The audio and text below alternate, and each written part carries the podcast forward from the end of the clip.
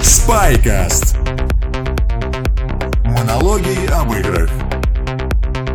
Ведущий Сергей Галенкин.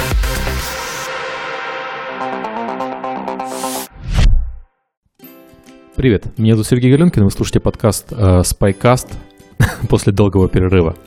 Я долго ничего не писал, потому что, собственно, вернулся из отпуска, как делают игры, и не было о чем рассказывать. Но я подумал, что, наверное, стоит хотя бы немножко поговорить о Steam Spy-ских делах и о том, что я рассказывал на конференциях за рубежом. Сегодня я поговорю про игры в раннем доступе. Игр в раннем доступе на Steam много. Сейчас их свыше 700. Это игры, которые уже вошли в ранний доступ, и игр, которые его покинули. И их количество растет с каждым месяцем. То есть, как они начали выходить в июле 2013 года, это первые игры, которые у меня замечены системой, и так их количество продолжает расти. Сейчас в месяц выходит до 50 игр новых в ранний доступ. Выходить из раннего доступа игры начали относительно недавно, в конце 2014 года. Но опять-таки их количество растет, и сейчас каждый месяц где-то порядка 30 игр выходит из раннего доступа. То есть понятно, что в ранний доступ игр входит больше, чем выходит. Связано это с тем, что, очевидно, не все игры доживают до релиза. На данный момент из всех игр, что вошли в ранний доступ, только 24% смогли из него выйти. И средняя игра проводит в раннем доступе порядка 14 месяцев, то есть чуть больше года. Вообще 2015 год был пиковым годом для игр в раннем доступе. Из всех игр, вышедших в 2015 году, 21% это были игры в раннем доступе. Хотя, опять-таки, 2015 год был годом, когда больше всего игр вышло из раннего доступа, что замечательно. Я чуть ранее писал статью о том, что у игр есть только один релиз. Я писал эту статью еще в марте, хотя презентовал ее в мае на DevGame. И тогда у меня было мало данных по играм, которые на самом деле покинули ранний доступ, потому что на тот момент было их меньше, чем сейчас. Поэтому я собрал немножко новых данных и решил посмотреть, изменилось ли что-нибудь. И на самом деле, к сожалению, не очень изменилось. То есть мы видим, что игры, которые продаются хорошо в течение первого месяца после входа в ранний доступ, обычно продаются не очень хорошо после выхода из ранний доступ. Ну, в процентном соотношении к их копиям. Есть, конечно, исключения. Есть игры, которые умудряются продаться хорошо и до входа в ранний доступ и после, извините, успевают продаться хорошо и войдя в ранний доступ и покинув ранний доступ, но это все-таки исключение. В основном игры продаются хорошо на одном из релизов. И опять-таки у нас здесь еще есть ошибка выжившего, то есть игры, которые продаются хорошо на выходе из раннего доступа, и игры, которые дожили до выхода из раннего доступа, то есть игры, которые поддерживались все эти 14 месяцев и жили до релиза. По циферкам игры с ранним доступом на самом деле отличаются от игр без раннего доступа. То есть обычно средняя игра продается 8000 копий в течение раннего доступа, и первый месяц после выхода из раннего доступа продается 3600 копий. То есть в среднем игра увеличивает свои продажи на 44%. Релиз у вас у большинства игр. Понятно, что есть исключения, но у большинства игр по-прежнему один. Но если вы провалили релиз, когда входили в ранний доступ, всегда есть шанс изменить ситуацию и хорошо продаться уже на выходе из раннего доступа, если вы поддерживали игру, развивали свое комьюнити. Если сравнить игры с ранним доступом и игры без раннего доступа, там интересная картина начинается. Во-первых, игры, которые входят в ранний доступ, в принципе, не сильно отличаются от игр, которые запускаются по старинке без раннего доступа. То есть плюс-минус распределение по продажам у них примерно одинаковое. Но вот игры, которые выживают в раннем доступе и выходят из него когда-нибудь, у них продажи значительно выше и распределение гораздо более приятное. То есть их гораздо меньше в категории игр, которые продались мало, от 0 до 500 копий, и гораздо больше в категории игр, которые продались много. То есть там свыше 8000 копий и там свыше 64 тысяч копий. Это, наверное, связано с тем, что если игру поддерживают в течение, повторюсь, 14 месяцев, она все-таки, наверное, хорошая. И это видно, кстати, и по медианным продажам. То есть, вот если в первый месяц игра без раннего доступа продается 750 копий, игра с ранним доступом продается примерно то же самое, 900 копий, то игра, которая выходит из раннего доступа в первый месяц, продается, повторюсь, 3600 копий. То есть, разница заметна, если игру поддерживают. Часто спрашивают, что влияет на продажи, и понятно, что влияет больше всего на продажи качество игры. Но, к сожалению, качество измерить объективно невозможно. Единственная мерка качества, которая у нас есть, это Metacritic, но Metacritic достаточно слабое мерило, потому что для полностью работающей системы экспертных оценок, которой Metacritic, в принципе, является, у нас одни и те же эксперты должны оценивать все продукты. На самом деле такого не происходит. У нас некоторые люди оценивают игры в раннем доступе, некоторые пользователи не оценивают игры в раннем доступе. А вообще пресса не любит писать про игры, которые только вошли в ранний доступ, поэтому сложно как-то измерить оценку качества игры до того, как она вышла. И даже после того, как она вышла, на самом деле пресса такой показатель.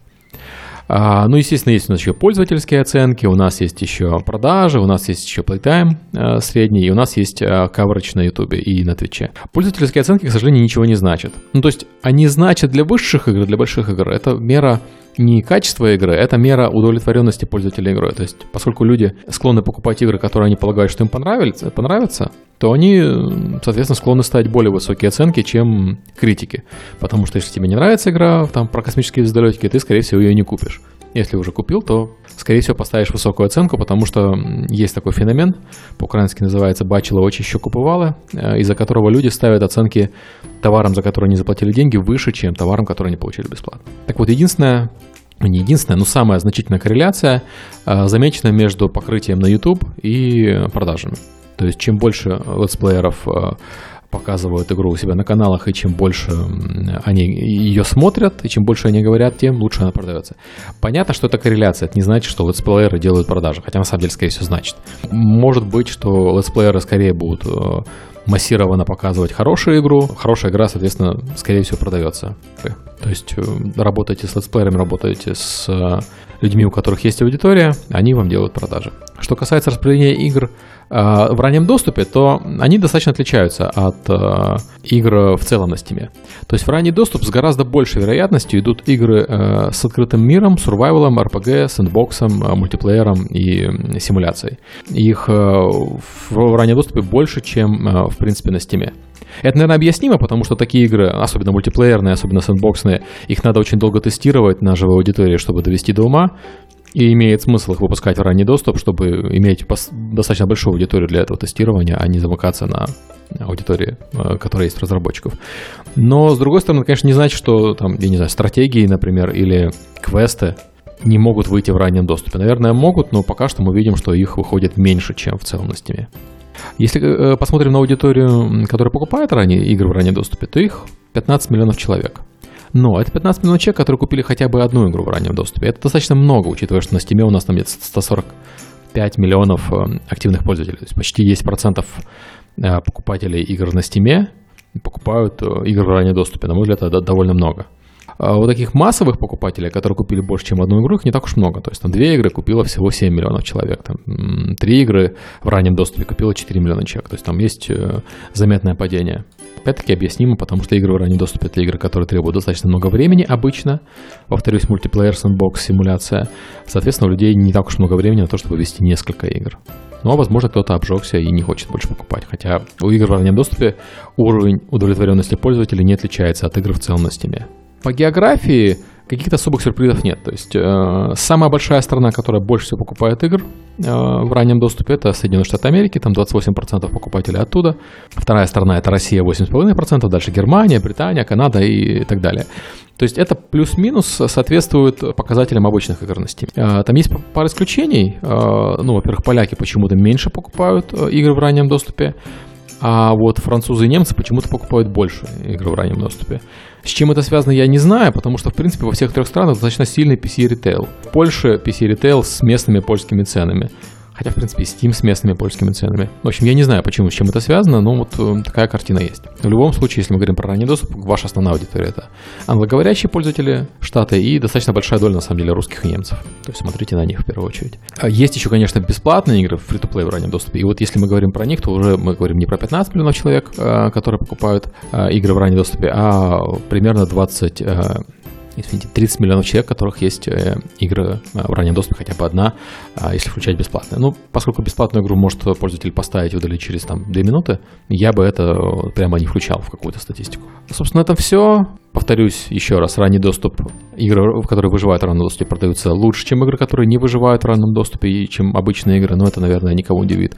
YouTube коррелирует с продажами, примерно 11% пользователей Steam покупают. На самом деле игры в раннем доступе, что довольно много, и хотя у вас есть один старт формально, но на практике, если вы провалили свой вход в ранний доступ, вы можете достаточно хорошо продаться, если вы поддерживали игру, развивали комьюнити и получить пик продаж на выходе из раннего доступа. Спасибо.